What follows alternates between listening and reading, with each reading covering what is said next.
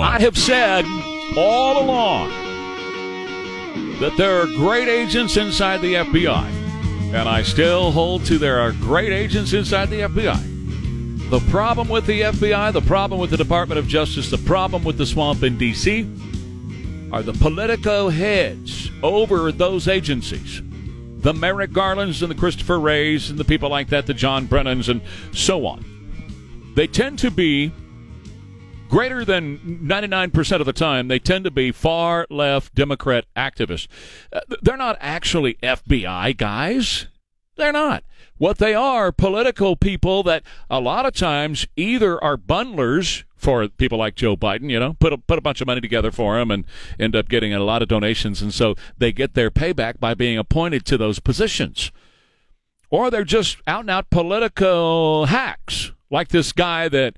that walked, slow-walked the Hunter Biden uh, laptop while he was in the intel community and and signed on as one of those fifty-one from the intel community who said, no, it's Russian lies. There is no laptop. It's a Russian lie. And now he's awarded with an intel job inside of the White House. That's how it works. You kiss their fanny with a lot of money. You grease them with a lot of money, and they're going to put you in positions of power. Now, that's who we have running the swamp. These are the people. They are the politicos. They're the ones who are well-connected with Democrat politics ninety-nine point nine percent of the time. And so, um, but the, the agents who are doing the work are great. They're wonderful human beings. They're out there every day protecting all of us, to make sure that the bad guys don't get to us. And so what's happening right now at the Department of Justice, they are in full-on damage control mode as of last night, late last night. They are now telling agents to shut up. You see, the way it's always worked is that the people, the Merrick Garlands of the world, and, and, and the, the Jim Comeys of the world, and uh, people like that, you know, they're the ones who are allowed to leak information. Remember James Comey leaking to a college professor who would then take the information to the New York Times to get Bob Mueller appointed. So that's how they work, right? They get to do the leaking. The information they want out in the media is all that's allowed to go out. Meanwhile, the men and women inside the agency are busting their butts every day and watching what's happening inside of their agency. They can't say a word. So what's happened is they've had about twenty of these folks come forward. About twenty. They're called whistleblowers. They are protected by federal law. You cannot unveil a, the identity of a whistleblower, and you cannot change their employment status. However, if you are the Attorney General and head of the Department of Justice, you certainly can say, shut your mouth and quit talking to people, or else, hmm, I wonder what might happen to you in your career. Ah, I wonder if you're going to lose your career, maybe your life. I wonder. Hmm, ah. You see, what happens is once one tells the secret of what's going on, then everybody else has to start telling the secret. When you're talking about a spook agency, then everybody else has to start telling the secret because you never really know what he said to him, what she said to them, and how it's all going on. You never really know how much exposure you have because you have no idea what these whistleblowers are telling these members of Congress, and that's what's been going on. Is now we're up to about twenty whistleblowers who have come forward out of the agency and out of the Department of Justice who are talking to Republican senators, and the others on the inside are starting to say, hey, hey, wait a minute. What did he say? What did she say? What did they say? And you never really know how much you and what you have been doing has exposed you. Bottom line is, Merrick Garland, thank God he's not on the Supreme Court. Merrick Garland has lost control of the Department of Justice, and he's trying to regain control. They thought, see, what they thought was they were going to be able to walk Timothy Tebow out of the Department of Justice, out of the F B I on Friday, and that was going to be good. Hey, he was the one. He was the guy. And, of course, his attorneys issued a statement last night. No, he was not the guy. He's not a guy. He's not a bad guy. He didn't do anything wrong. But, of course, the agency figured, well, if we just run one out there on the ca- perp walk one out there on the cameras, you know, kick him out of the building, then uh, that'll be enough. That'll be fine. And, of course, it's not. So, now, Merrick Garland has lost control over the Department of Justice and the F B I, and he has issued a memo to the Justice Department, prohibiting communication with members of Congress. Well, sir, you can't do that. Sorry, you can't do that. You're not God. Quit acting like it. Uh, these guys are clearly able under the whistle. Remember, remember Adam Pencilneck Schiff. Don't you, don't you dare expose the name of the whistleblower when they were impeaching Donald Trump. You remember the telephone call impeaching Donald Trump and all that? We had the whistleblower. We all knew it was Alex Vindman. We all knew it was that little tur- tur- uh, uh, creep. We all knew it was that little creep. And and there were a few Republicans who almost said Alex Vindman, right? But every time they started to say his name, Adam Schiff said, don't you dare say that name. Don't say the name. So here is Merrick Garland in his memo out to the department yesterday. No department employee may communicate with senators, representatives, congressional committees, or congressional staff without advance coordination, consultation, and approval by O L A. Sorry, dude, it's not how it works. That's not how it works. You little pencil neck. That's him. When... When you when, when you are a whistleblower, you have full, complete coverage. But you see what's going on is that the, Merrick says, I'm the only one who can leak. I have to control the flow of information on this story and, and the myriad of other stories that are going on. And, and if I ever lose control of, of the leaking and the narrative, boy, we're in trouble. The, the whole thing goes down in a smoking heap. All the corruption gets exposed. Garland went on to say these policies are designed to protect the D O J's criminal civil law enforcement decisions and its legal adjustments from, get this, partisan or other inappropriate influences. Okay, so we're talking about a department. We're talking about an entire apparatus inside of D C known as the swamp that has always, always been partisan. And in the last six years, they have been hyper-partisan against one individual on planet Earth. One. One. Jimmy sent me a video yesterday of Russell Brand. He did a great job exposing, and it's something I've talked about all the time, where these guys, they play for the same team. One wears a blue jersey, the other wears a red jersey. But they play for the same team. They move in the same direction. They go in the same way. We're talking about Bushes and Clintons and Obamas and people like that. But they're doing the same thing. But six years ago, this guy comes down the escalator, and he's not one of them. He's not. He doesn't fit into their clique and their club. So they're doing all they can to destroy him, and they have to control the narrative. They have to control the information. They have to control what you see and what you hear. They have to control that. Now, in the past, we've had these guys who expose what's going on. Suddenly their car doesn't have brakes, and they crash and die. We've had that happen. Wow, wow, just a coincidence. His brakes didn't work. We have them shoot themselves in the back of the head at Fort Marcy Park and other places. It just happens. You shoot yourself in the back of the head in a park. Your plane crashes. We've had that kind of stuff happen before. But now we just have a memo that says, hey, listen, the deal is you need to quit talking to uh, Congress.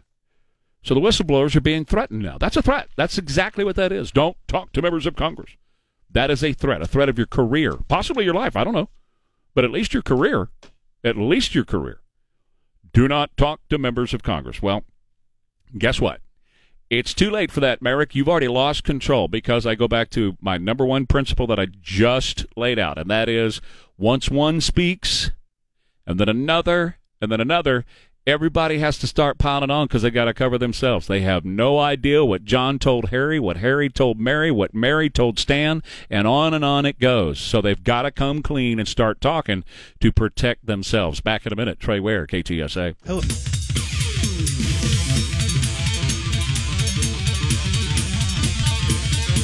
Did your alarm just go off and that's the first thing you heard? Oh! Ow!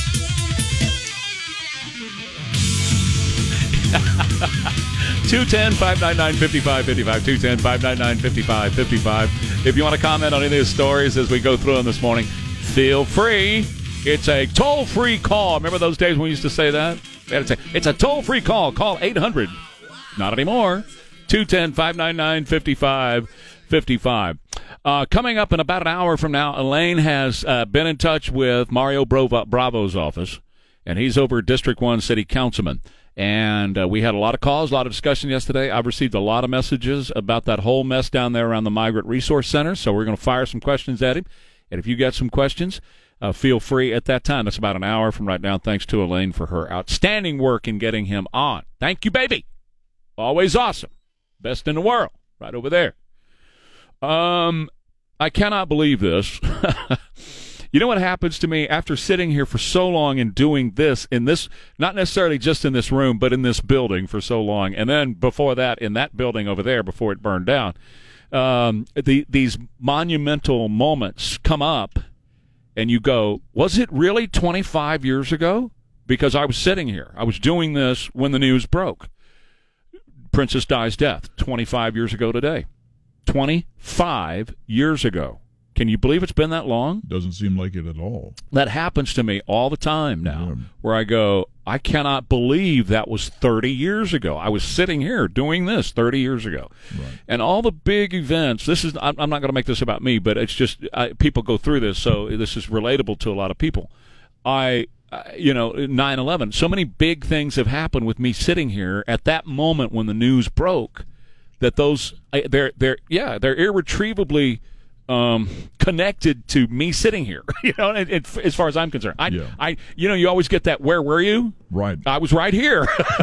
I was know? I was on air, too, in College Station when the planes hit. Were you really? Were talking, you? Were you T U M? Is that where you were? K O R A. Oh, yeah. Good, good but radio show. In the middle of talking, watching the plane, second plane hit. Dad and I were here doing the morning show, just like this, man, when the planes came flying in the building. But and Di, the same thing. Uh, I was sitting here doing this. Brett uh, Bowler was my uh, newsman and sidekick. And the next thing we know, beep, beep, beep, beep, here comes the, you know, mm-hmm. alert. And Princess Di had died in uh, in Paris, France, after being chased by some paparazzi. August thirty-first, nineteen ninety-seven. So the time just goes like that, doesn't it? It really does. It flies. I, I think I think it was, must have been a Sunday because I was off that day. Or uh, Sunday was my only day off. Could have been. Then. Yeah. And uh, I turned, I got up, turned on the T V, and it was on. And I didn't, you know, it's one of those things where it's like, that can't be real. You know? Yeah. It didn't feel real to me. Yeah. Right. It, do- it never does, does, does it? She was such a vibrant person. You just didn't, never thought that something like that could happen to well, her. There's an interesting book that's out called Protecting Diana, A Bodyguard Story, uh, from a guy by the name of, of, of uh, Lee Sansom. He was a bodyguard that was hired by Dodi Fayed's dad. Mm-hmm. And uh, after, get this, and this is a weird connection, but after, remember when Versace was killed in Miami? Right. Shot on his front porch? Uh, they kind of thought that that was a hit, professional hit. Turned out not to be. It was a gay drug uh, guy that was uh, losing his mind or whatever, but um, they thought it was a professional hit on Versace for some of his political opinions and views that he had put out there. So she and Dodi were on his yacht, and she was in one of the rooms in the stern of the yacht, and it's gigantic. This is told by this, this bodyguard, with these gigantic windows, and she's looking out at the ocean, and she's crying when he walked in the room. It was just her and him, the bodyguard and her. And she turned around and said, do you think they're going to kill me too? Hmm. Now, he like said, no, we've got you covered. We've got your back. Everything's going to be just fine. We're watching over you. So, but he never again brought it up like, who is they? Who are you referring to when you say, are they going to, do you think they are going to kill me? Yeah. But he said he doesn't believe any of the conspiracy stuff, you know, the royal family and all this. He doesn't believe any of that. He said this really was what happened to her was paparazzi. He said the paparazzi at that time could do anything they wanted to do and get away with it. And they just ran absolutely all over the place. They ran nuts. He said, in fact, that boat time when they were in that boat, they were on jet skis. They were flying helicopters overhead. All they want was a, uh, was a picture. And he said he got to the point where they started to sell these opportunities for them to get a picture. All right, one of you can get a picture and share it with everybody else, but it's going to cost you this amount of money. And then the rest of you got to go away. Everybody get lost. Uh, and it wor- he said it worked for a little while, but then it just, they all came back.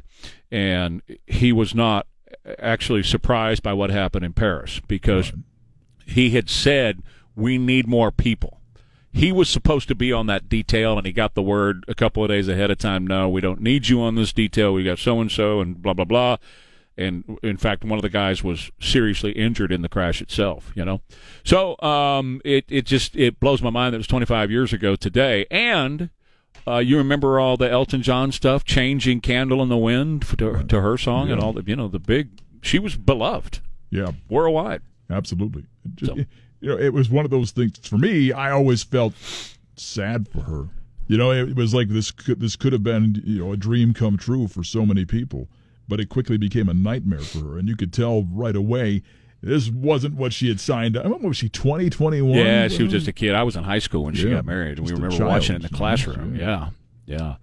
But anyway, I, I just, I'm blown away by twenty-five years. Yeah, it goes by quick. And she and Dodi, according to this guy again in this book, they had talked about moving to California and trying to escape, you know, the whole European paparazzi scene and go to a place where paparazzi are a little more couth.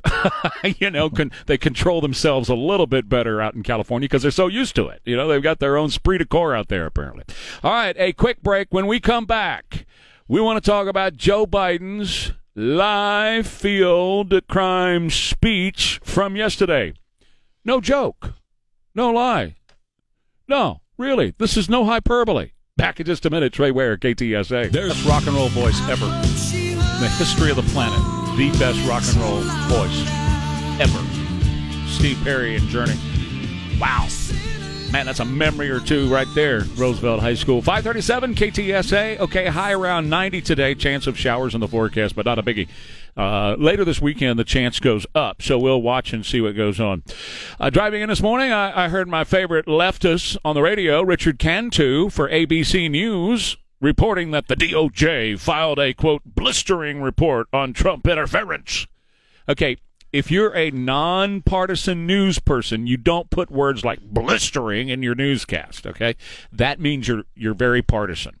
And then he went on, very next story. Meanwhile, Joe Biden rolled out new policies to fight violent crime in America. So you get that? A blistering report. Trump has been interfering with the Department of Justice while Joe Biden is trying to save us all from violent crime. And the local news, they did the same yesterday. Uh, they showed Joe Biden's and, uh, you know, given the speech in Pennsylvania yesterday and, you know, bullet points. Here's a bullet point of what he's going to do and a bullet point of what are they going to do, blah, blah, blah, blah. So I watched his speech yesterday, threw up in my mouth a lot. So bottom line, you don't get to blame the other team for how bad your team sucks. Okay, so the Dallas Cowboys have sucked for a long time. The last time they had greatness, it was Troy Aikman and Emmitt Smith and Michael Irvin and Jay Novacek and that whole crowd. They haven't had greatness since then. They have nobody to blame but themselves. You control your own destiny. So the Cowboys, it would be ludicrous for the Cowboys to stand up, well, it's Tampa Bay's fault. Say what? Yeah, say Tampa Bay. They're the one who are making us suck so bad. Now, how does that tie into what Biden did yesterday? The Democrats are in complete control of our government, yet Joe Biden spent that hour yesterday blaming you and Republicans and conservatives for how bad things are. Let me just point this out. If someone prefaces something they are about to say with, no lie, hey, I'll be honest, hey, no kidding, whatever follows is untrue. That's just how that works. He had a live-filled crime speech yesterday as the Democrats are trying to control the narrative, saying they are tough on crime when they directly cause the amount of crime in the streets of America today. But you see, Joe Biden has to make speeches like that because he fears that a loss in November, they're going to pull out all stops because he fears personally for himself. Remember, he doesn't care about anybody. He cares about himself. What I tell you about that, he is absolutely one hundred percent in this for himself, okay?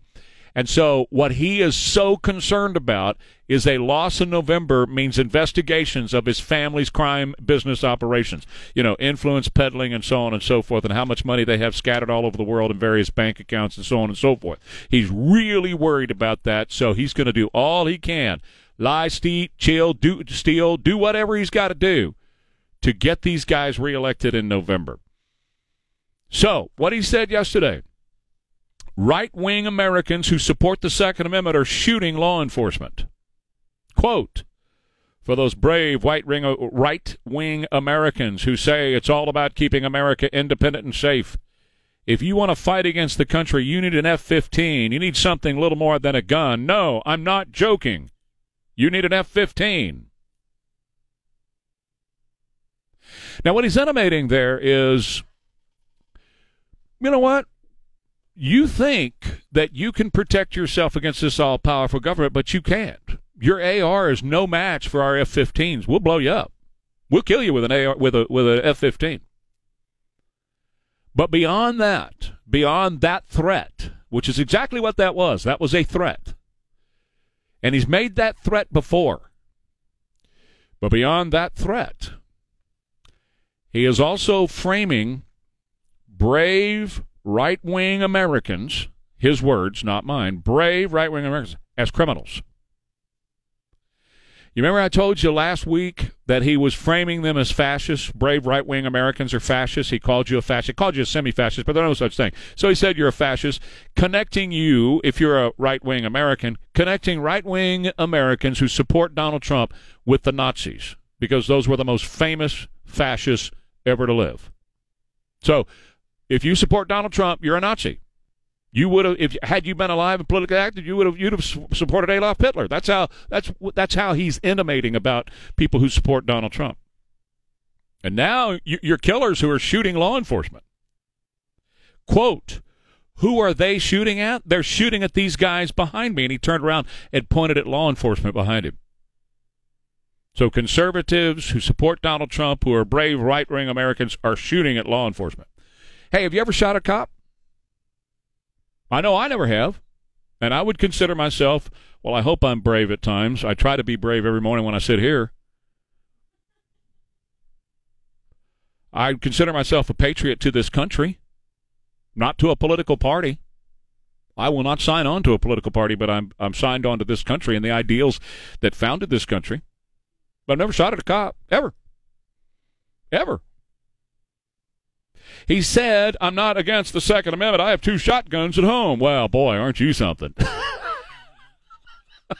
Woo.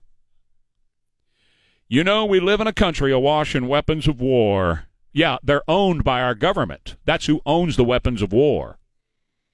And then he started shouting. He started screaming about A R fifteens. What the hell's the matter with us? No, I'm not joking. Think about it. What are we doing? What the hell?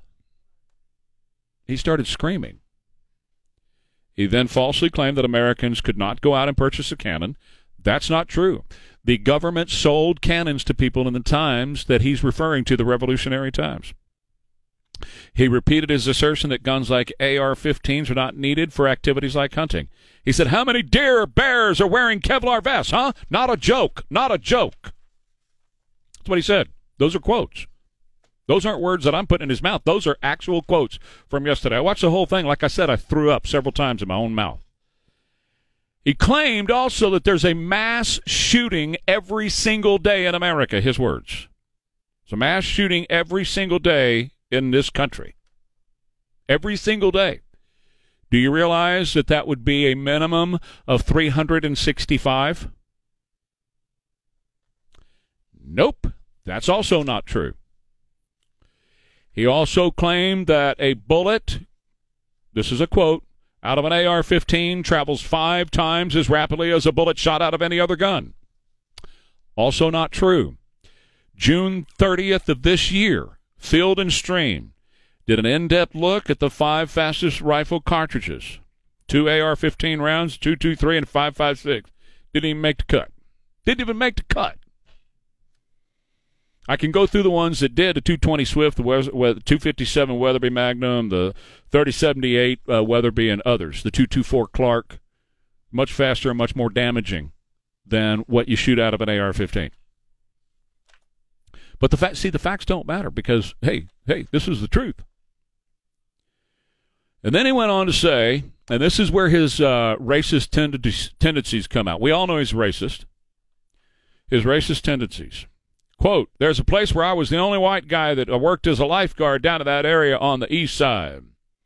As you know, You could always tell where the best basketball in the state is or the best basketball in the city is. Where all the black guys are, of course, Mister President. That's what he's saying. My God. He then went on to tell a story about he, how he single-handedly helped an elderly lady take down a Wilmington gang and lower the crime rate. No joke, he said.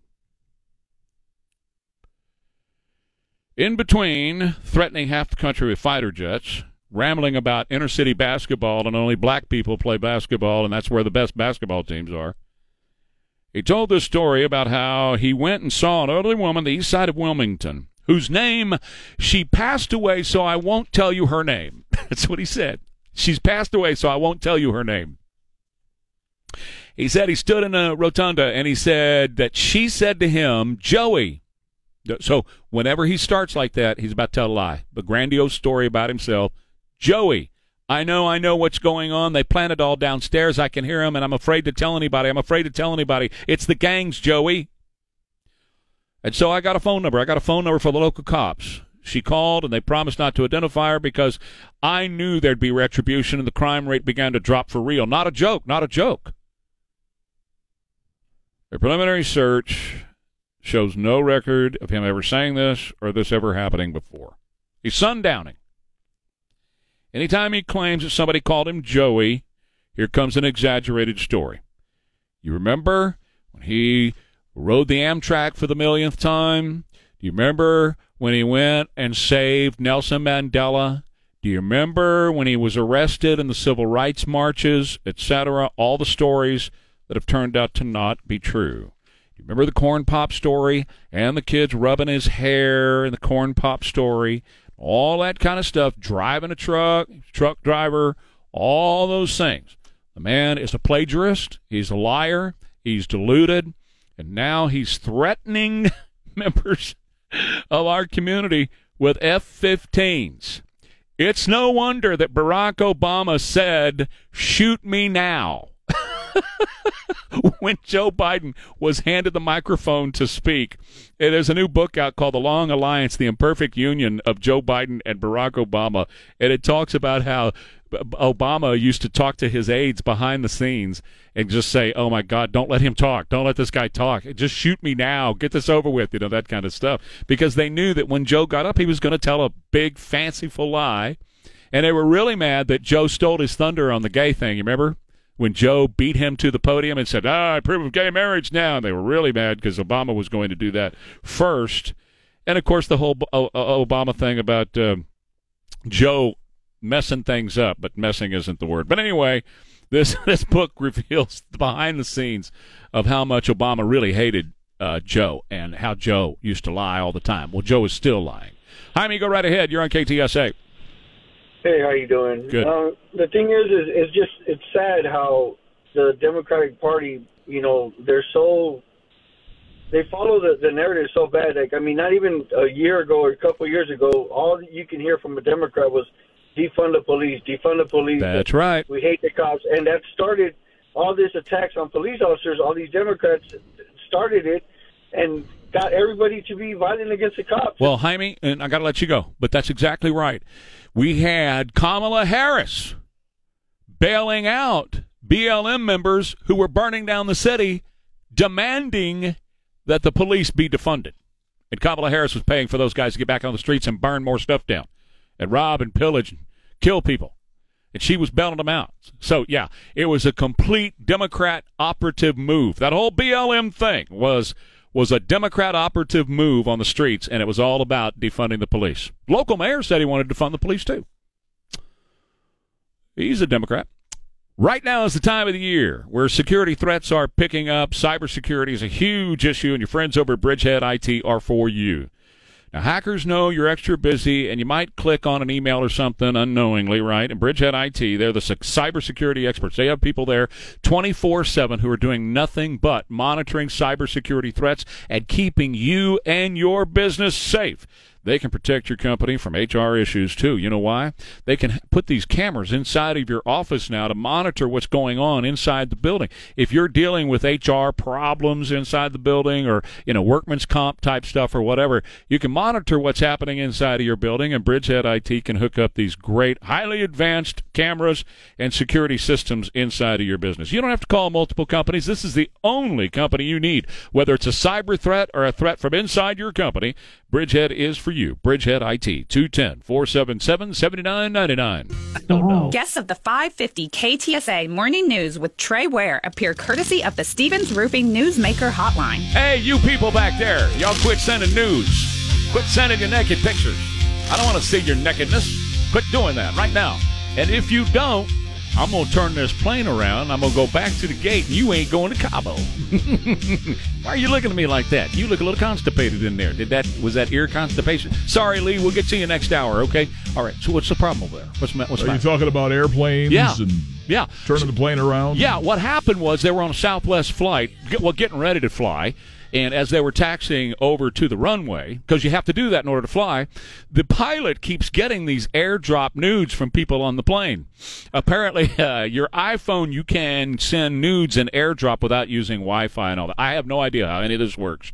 So, uh, yeah, people in the back keep sending nudes. They're on their way to Cabo to have a good time, vacation. Yeah. Well, you know, why wait till you land? Well, see, that's the deal. Why yeah. wait till you even take off? Right? They haven't even left yet. So they obviously been in the bar before they even made it to the airplane. Yeah, right. So they're sending nudes to each other all over the airplane. Even to the pilot. Even to the pilot. They, the pilot's getting these things, and he comes on the intercom. We actually have the sound. He comes on the intercom, and he says, you know, because how pilots talk.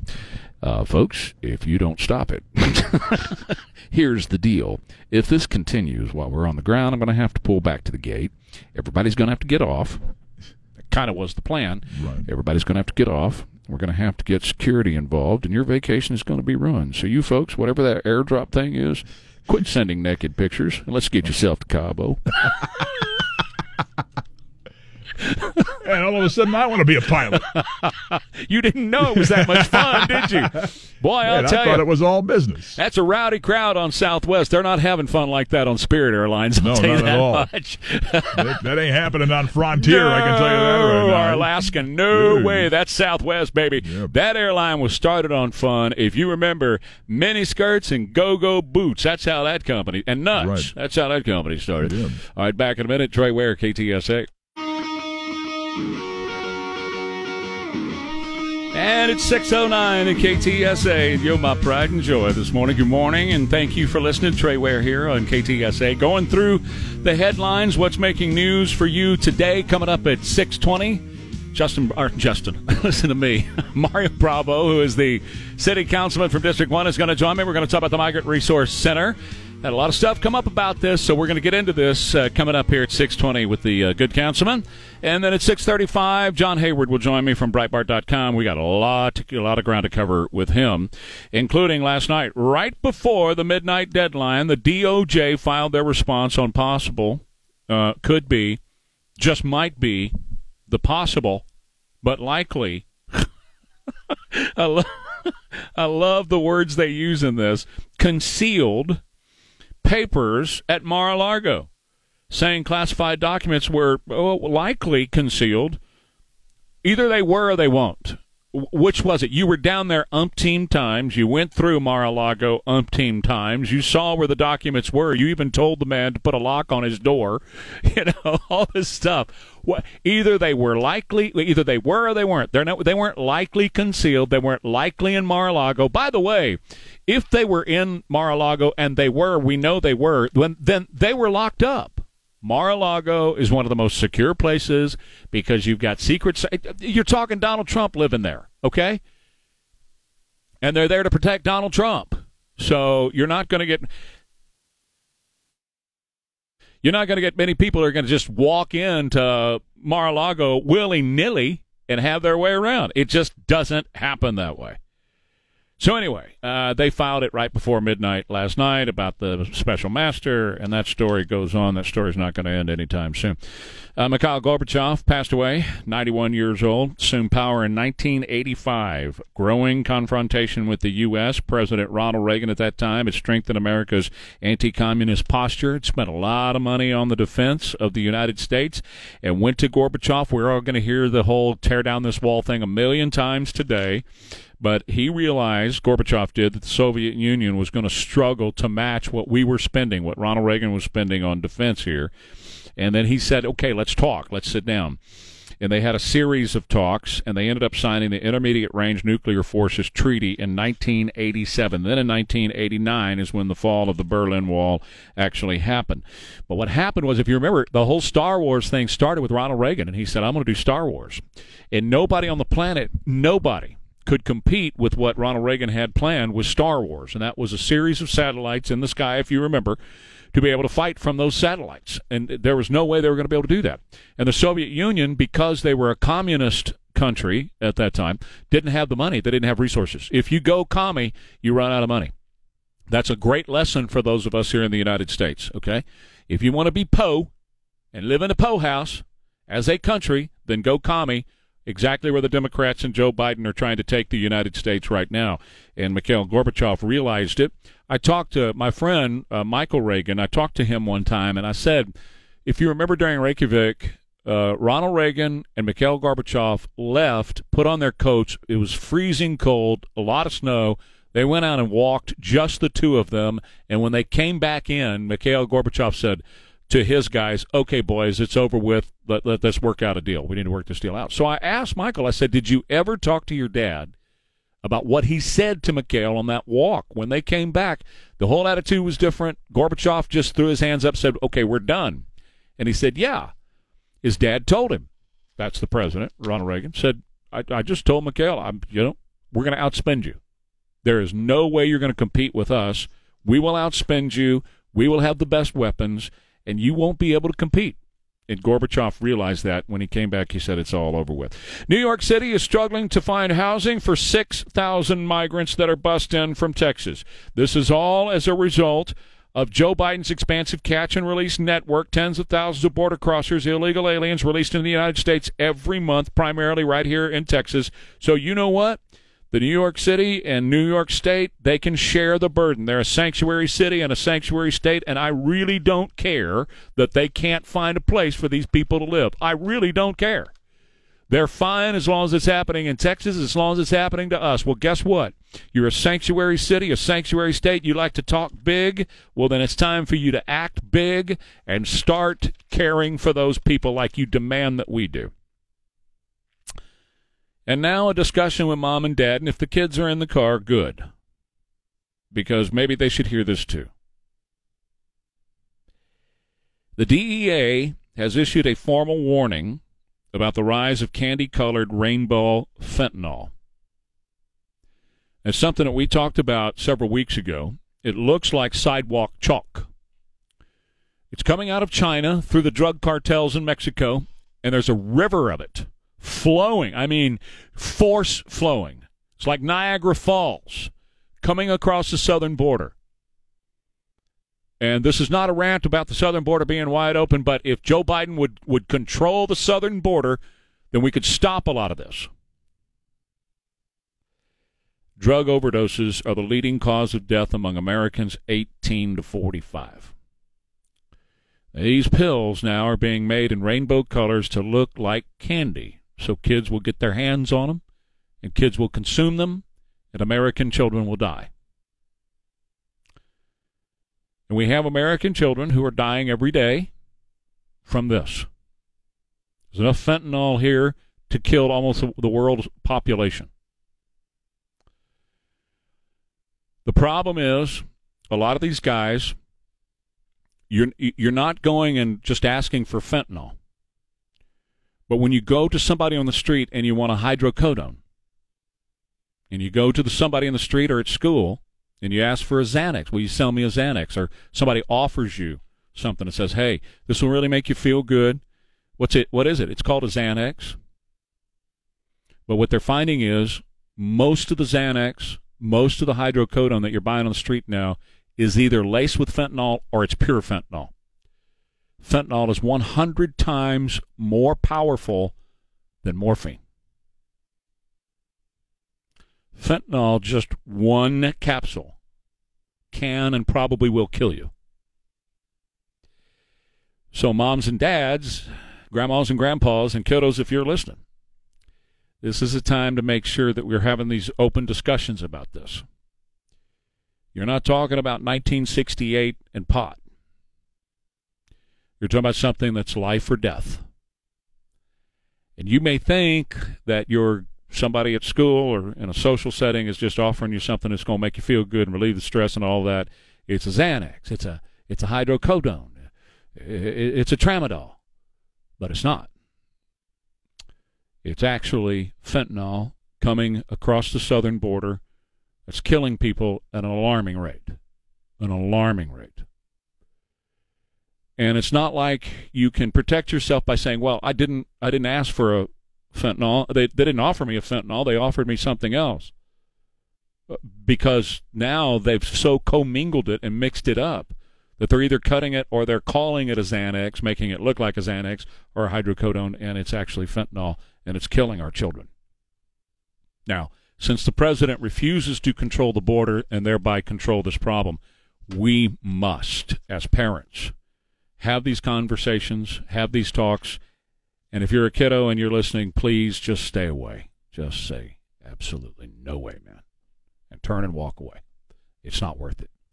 All right, quick break. We're going to talk about the Migrant Resource Center with City Councilman District one Bravo coming right up here on K T S A. Well, March or August is a huge month for our friends at Blue Bonnet Chrysler Dodge Ram up in New Braunfels. Of course, it's really the biggest sales month of the year because up there they've got the Make This the Summer Sales Event, and it's continuing today at Blue Bonnet Chrysler Dodge Ram in New Braunfels, where price really is the difference.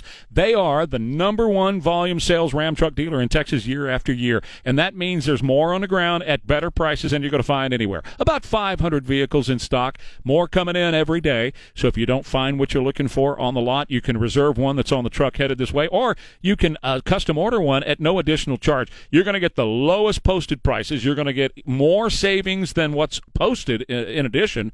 Plus, you're going to get free car washes and free oil changes for a year. Right now at Blue Bonnet Chrysler Dodge Ram in New Braunfels, where price is the difference.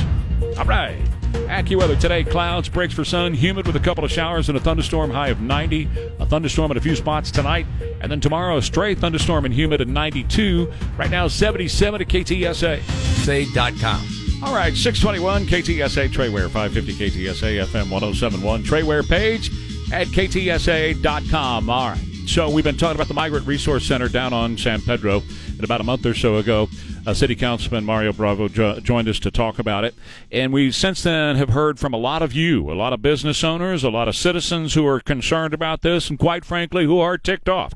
And yesterday talked with uh, Jay Avila over at News four about this, who told us on average four hundred forty-eight immigrants are housed on this at that center on San Pedro every night, close to one thousand around town if you consider all the others. But it's more than that. We're talking about homeless encampments that are now cropping up. We're talking about people panhandling, business suffering because of loitering and litter and panhandling, approaching customers there, asking for money, knocking on doors, and demanding money. As of August fifteenth, the city spent more than two hundred seventy-five thousand dollars on bus and airplane tickets for the Immigrant Center, and the city is not commenting on it. The mayor said, well, they're arriving. Those they don't have plans at the Migrant Center. We have to help them. thirty-five firefighters, twenty-six police officers have been reassigned every day, every day. Overtime, two hundred ninety-four thousand dollars uh, for firefighters, police overtime, four hundred forty-eight thousand dollars. And they're not too happy about being reassigned and feeding immigrants down there. So, Councilman Bravo, it's great to have you back here on the Stevens Roofing Newsmaker Hotline. I appreciate you coming back on. Thanks for having me. Let's get into this a little bit because we've heard so much from these citizens who are very concerned uh, about the H E B and the McDonald's becoming homeless hangouts and the erection of tents, homeless tents there. Uh, many young men hitting up people for, for work, forcefully loading groceries or for dollars, uh, forcefully loading groceries uh, into cars at the H E B and then demanding pay. and then the fire and the police overtime. So let's go ahead and start. Just give me an overall view since the last time you and I talked about a month or so ago. What have you found out about the Migrant Resource Center that's new?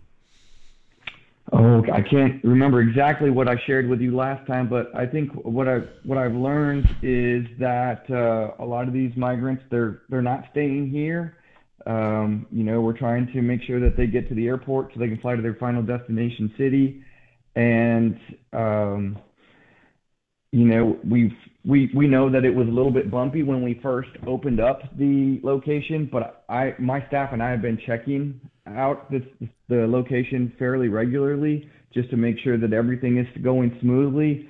And the reports that I've heard to date have been that it is going much more smoothly now okay. than it was before. Well, let me bring something up because I, you know, I've got a lot of people who have reached out to me. Even fire and police uh, have reached out to me. We have people from, well, the, the whole hour yesterday was, was people who live and work in the area saying the area is going downhill. I went and looked myself, and I could see the homeless hangouts. I could see some of the tents that people are talking about. Uh, I could see the guys congregating on parking lots in that area. So are, are you telling me you haven't seen that, or have you? Uh, well, I have not. I have yet to see that myself. I probably haven't been there in a week, but um, I so, yes, I have not seen that. Wow. Okay. Well, it's been more than a week, and it's been going on for quite some time. So um, have you heard from your constituents about young men hitting people up for dollars or forcefully loading groceries into cars and demanding pay for that? I have not. I'd have to check with my staff to see if they've heard anything to that extent. Okay. And as far as fire and police being reassigned, what are their duties? Why are they being reassigned, and why are they on duty there at the Migrant Resource Center? So I'm going to have to check back on that because the information that I've been given by the city manager's office uh, is that these these are firefighters who are um, signing up for overtime work, and so we're use, we're we're only we're only using people who are on overtime. There was my understanding, and that firefighters voluntarily sign up for overtime, and so if you're in that pool, you can be assigned there. Yeah. Well, I have actually been contacted, and so has Jay Avila over at News four, and there are guys that are not happy about being reassigned. In fact, uh, two hundred ninety-four thousand dollars worth of overtime in July alone for firefighters, and in July alone for police overtime, four hundred forty-eight thousand dollars in overtime. Yeah, it's it's a lot of money. Um, you know, it's also a lot of people that are coming through here, and that's why the federal government, it's you know, it's not a local issue. And there's no way we're going to solve a fe- you know, a federal issue at a local level, uh, but it is costing a lot of money, but that's why the federal government is going to reimburse us. You know, it's it's very interesting because it is a local issue, uh, Mario, and it, it becomes a local issue when all of a sudden the people of your in, in your district, and this is why I wanted to talk with you instead of the mayor, because the mayor's got that thirty thousand view. You, you're right there on the ground. This is a local issue that's affecting the people who live and work. Businesses are saying now that they're in front of their businesses, there's trash in front of their businesses, that they're coming into their businesses, they're sleeping on the sidewalks in front of their businesses, and all this is going on. It is a local issue. It's been made a local issue. Whether it started with Biden and, and the federals, it doesn't matter. It is a local issue now, and that's the problem. Sure, and I- And I think what, what I'm hearing you say is that uh, immigration is a federal issue. It's having a local impact on us, without a doubt, and a local impact in that, that community right over there on San Pedro.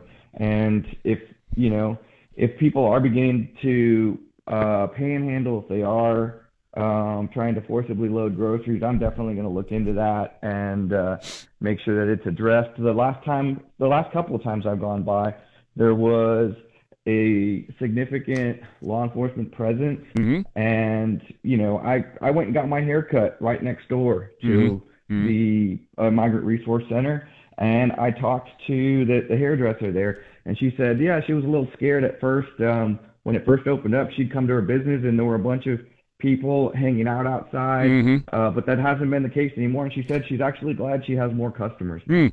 Well, you know, what what I'm hearing is directly the opposite, that people are concerned that this is going to become a T F N full-time, forevermore situation. Have you demanded uh, a response from anybody as far as a, an end date is concerned, or are you happy if this would just be there forevermore? No, I don't think – there's no intention for this to be a a permanent location. Yeah, but the citizens over there are starting to feel that way. They're starting to feel like, and the and the business owners are starting to feel like there's no end to that. This is going to go on. So can well, we, can you give them an end date? When does it end? I, I would like to get an end date out of the city, and that is my intention. You know, I have uh, you know been told that this lease only goes through December thirty-first, and there's no negotiations at this point that to extend that. Yeah. Um, well, that property owner's making a ton of money. I've got the contract for what the city is paying that property owner, and it's a lot of money for that piece of property there for the for the Immigrant uh, Resource Center. Um, so I, I, you know, I guess maybe uh, if you're not going to have those kind of answers from the city, if the city's not supplying you with those answers, I should just speak directly with the city manager, and maybe he could answer some of those questions. Is is, is that right? You, maybe I should call Eric. Uh, you could. Now, I'll ask questions as well. Okay. I think I think I think the more information we can share with the public, the better we are. Yeah, and it's time to get, get it cleaned up and, and get it taken care of. All right, uh, Councilman, thank you very much. I do appreciate your time being on this morning. And, Elaine, let's do that. Let's get Eric Walsh on here because this is just total runaround stuff at this point from the city and everybody else about what's going on over there. And the citizens deserve better. The citizens deserve answers. And if Eric Walsh is the man that's going to have the answers, then let's get him on and get the answers. All right, uh, got to tell you about my friends over at uh, Amegy Bank. At Amegy, they know how to take care of your family. They are your family bank at Amegy. They really are. Uh, th- that's that's their sole purpose for being around, is to make sure that you get the proper banking services for your family and your family-run business. You got a family-run business? You got a dream of what that business should be? Well, whatever that dream is, Amegy can help you make that dream a reality in any number of ways. Well, first of all, the financing, of course. Being a bank, they've got the financing. They can back you all the way as far as you want to go. They've got it.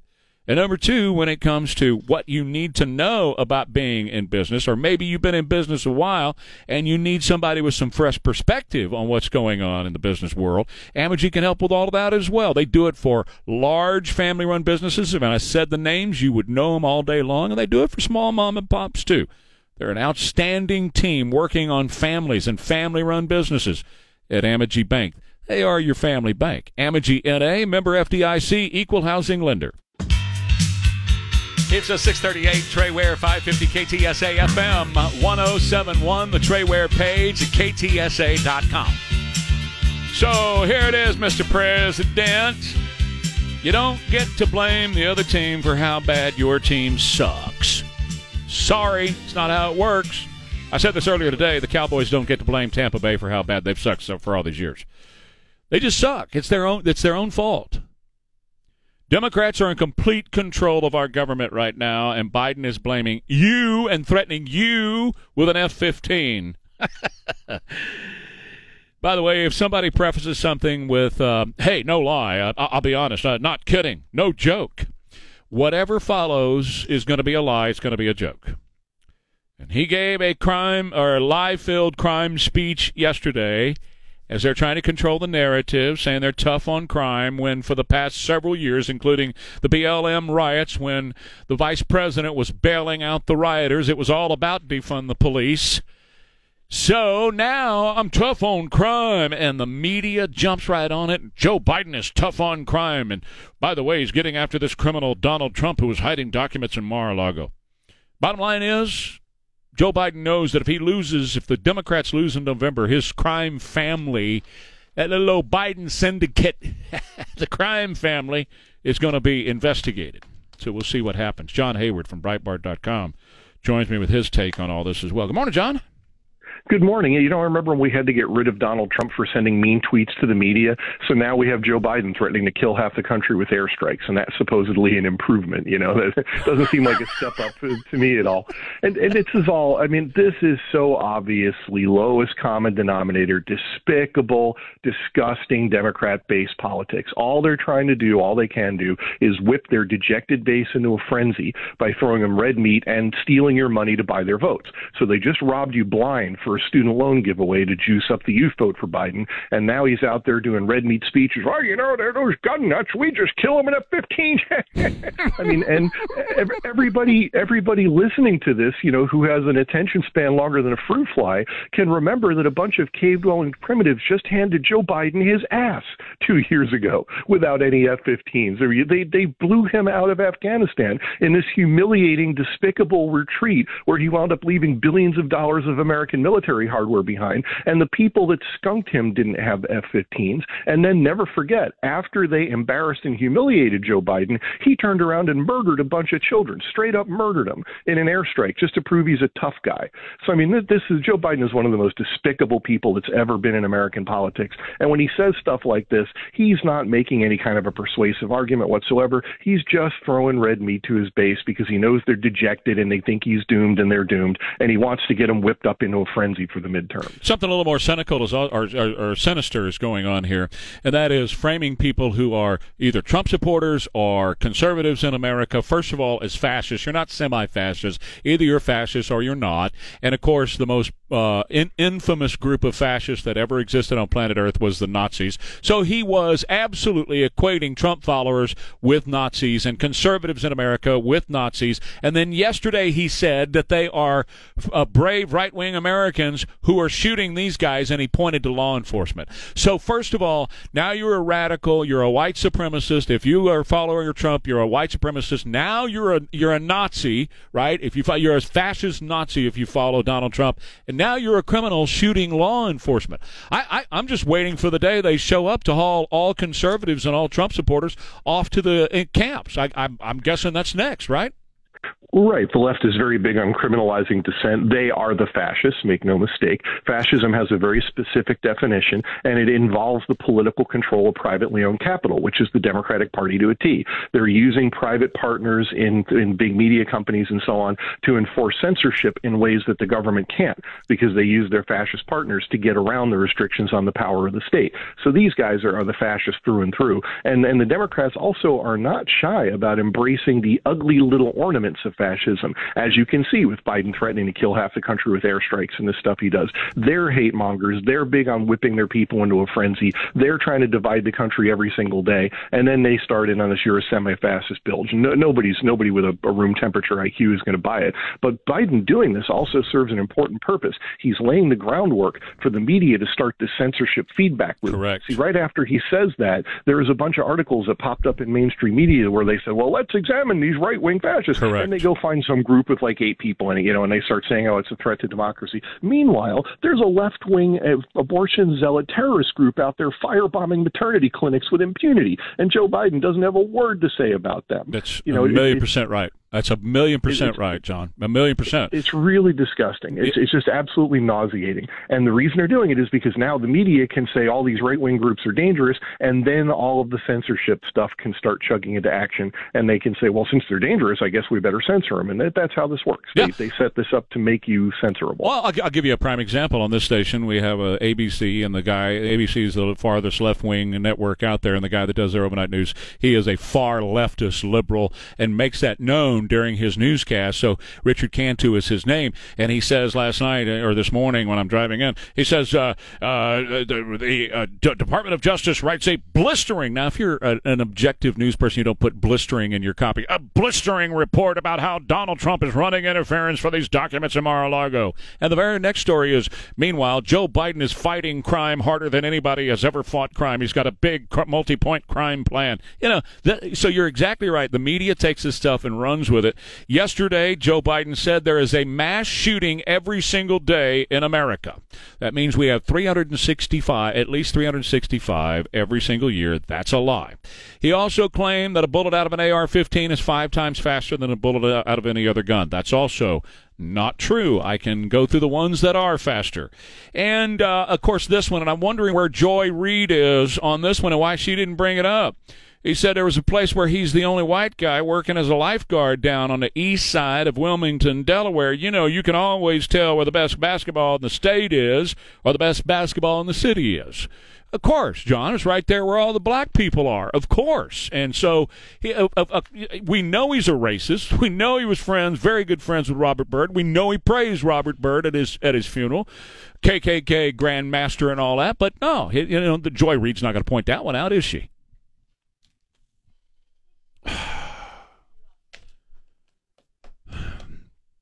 There's something weird going on. No, seriously, there's something weird going on. Because we get into these discussions, and it happens almost every Wednesday at this time with John, that we'll be having these talks. No, think about it. And then all of a sudden, the phone goes out. So you think the man is in on this? I, huh? It doesn't happen on Mondays when we yeah. do the market stuff. That's with, right. Dude. Doesn't happen when we do the other stuff, when we do the the uh, cyber stuff with with uh, with Bridgehead. Doesn't oh. happen. The only one that gets dropped is my John Hayward interview. Yeah. I'm serious. Somebody's screwing around with something here. Yeah. I'm telling you. I and think I got censored. Yeah. No. You, I, it seriously. was just that fast. It man. was that fast, man. And you didn't even say any dirty words. Well, it's amazing. And it's a good time then to move on to D O J in full out damage control mode.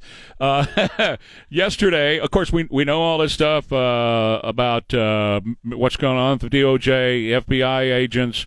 And now we've got the F B I agents starting to crumble, John, because once one tells the secret, then the others have to tell the secret as well, because they got they have no idea what what I told the, the, the, the senators. So now Sean has got to say something to the senators to cover himself, and then Jimmy does, and then Elaine does, and then Don does to cover themselves, and that's when the dam bursts.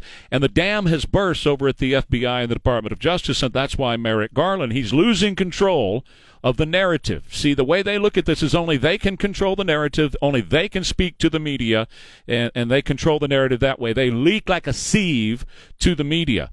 So now we've got all these whistleblowers, more than twenty, that have been in contact with Congress, and so Merrick Garland writes a memo and says, you guys shut up and quit talking to members of Congress. He can't do that. There's a whistleblower protection law in effect.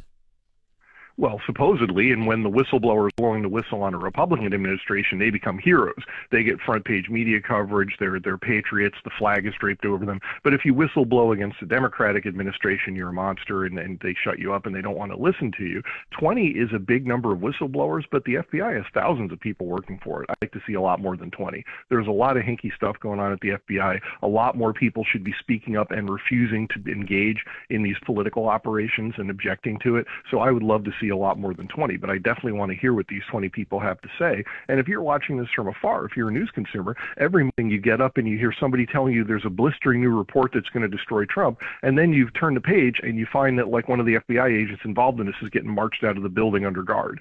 You know, so what exactly is going on over there? It's, it's just a train wreck. What I think is going on, and I don't know for sure, but my opinion is it's uh, the, the, the, there's good people still remaining in the agency and at the Department of Justice, and uh, the dam is is breaking, and uh, they don't want to go down with the ship, so they're now starting. They're really frustrated and upset with what they see going on. Some, not all. Like you said, there's thousands of them over there, but some of them Uh, still have lots of integrity, and they're really concerned about what they see going on. They're starting to speak out. And Merrick Garland threatened them yesterday. That was a threatening memo. Basically, you shut your mouth or your career is over. And he's not allowed to do that. That that right there is just like in the impeachment of Donald Trump when they kept screaming, don't say the whistleblower's name. We all knew it was Alex Vindman, that little twerp. But nobody, you know, you can't say it, you can't say it, you can't say it. Uh, that, that's against the law. You can't expose a whistleblower, and you cannot threaten a whistleblower with their career or their station in the company or whatever. And to me, that's exactly what Merrick Garland did yesterday. Right. That's the entire point of having a whistleblower law, is that the people they work for have so many powers to retaliate, especially in the government. If you're in the private sector company and there's a whistleblower and you try to come down on them, then maybe the government might step in to protect them. But if you actually work for the government, who protects you if you're a whistleblower? That's the whole point of having laws like this. And it's totally out of line what Merrick Garland did. I remember when people were telling us Merrick Garland was some kind of reasonable moderate. Yeah. I mean, that, that seems like a bad joke from times gone by now, doesn't it? Yeah. It doesn't take much for these supposed moderates efforts to reveal their true colors does it. Once the whiff of power, you know, once they think there's a little blood in the water of their enemies, they stop pretending to be any kind of moderate at all. Great stuff. Thank you, John. We'll talk again next week. Appreciate you. Thanks very much for having me. And I'm so sorry we got cut off there. I'm I know what's going on. John Hayward, thank you, sir. Uh, okay, so I got to take a quick break. Uh, Ware and Ryman coming up at seven o'clock. I want to tell you about Schertz Funeral Home, your family funeral home. They're on sh- uh, three oh oh nine in Schertz, but they serve everybody in this entire area. So if you're within the sound of my voice right now, Schertz Funeral Home will take care of your family when it comes to funeral planning, whether you're at time or you want to talk about pre-planning and pre-need. And I think that's a really good idea. Uh, you know, I wasn't the first to say it. It was an old, like, Aristotle-type guy who said, life is uncertain. Well, that's right, and I truly have said that. You know, the only thing that's certain about life is that life is uncertain. So you want to have a plan. And it's a great idea to to plan your own funeral, not being maudlin. It's just part of life, you know. Sit down with Schertz Funeral Home, talk about it. Uh, get all the plans in place, you know, purchase the stuff right now, and that way your your family doesn't have to purchase it out of the proceeds that you leave them, and it's all taken care of, you know. And it's a wonderful thing you can do. And Schertz Funeral Home will help you do all of that, of course. And again, if you're at time with somebody with somebody right now and you need to plan a funeral, they're there for you too. It's Schertz Funeral Home, your family funeral home at two one zero, six five eight, nine two two four. Own your...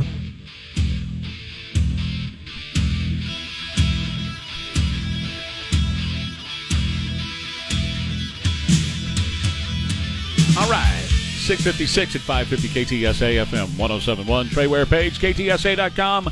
Ware and Rima coming up. Uh, the Daily Mail has a big thing at the top of their page, and here's a bunch of, you know, top secret documents, secret, uh, skiff, you know, the whole C I, uh, S C I thing. You're supposed to see that in a skiff room. Secret skiff room two A and all that stuff. And pictures scattered all over the floor in Mar-a-Lago. That's right, Donald Trump sitting in the middle of the floor, eating a Big Mac, getting Big Mac secret sauce all over top secret documents on the floor at Mar-a-Lago, so says the F B I. My question is, um, these are top secret documents that are on the front page of the Daily Mail. How did they make it into the hands of the Daily Mail? It says right here, I'm looking at it, secret. S C I, top secret, top secret, top secret, scattered all over the floor in Mar-a-Lago. All right, somebody's screwing around here, and um, I got got a pretty good idea who's screwing around. Um, and it's not Donald Trump, and it's not the folks at Mar-a-Lago. Uh, and somebody's leaking these pictures of top secret documents for all the world to see. Hey, Iran, you can go to Daily Mail if you want to see our top secrets. There they are. Back in a minute. Ware and Rima coming up, K T S A.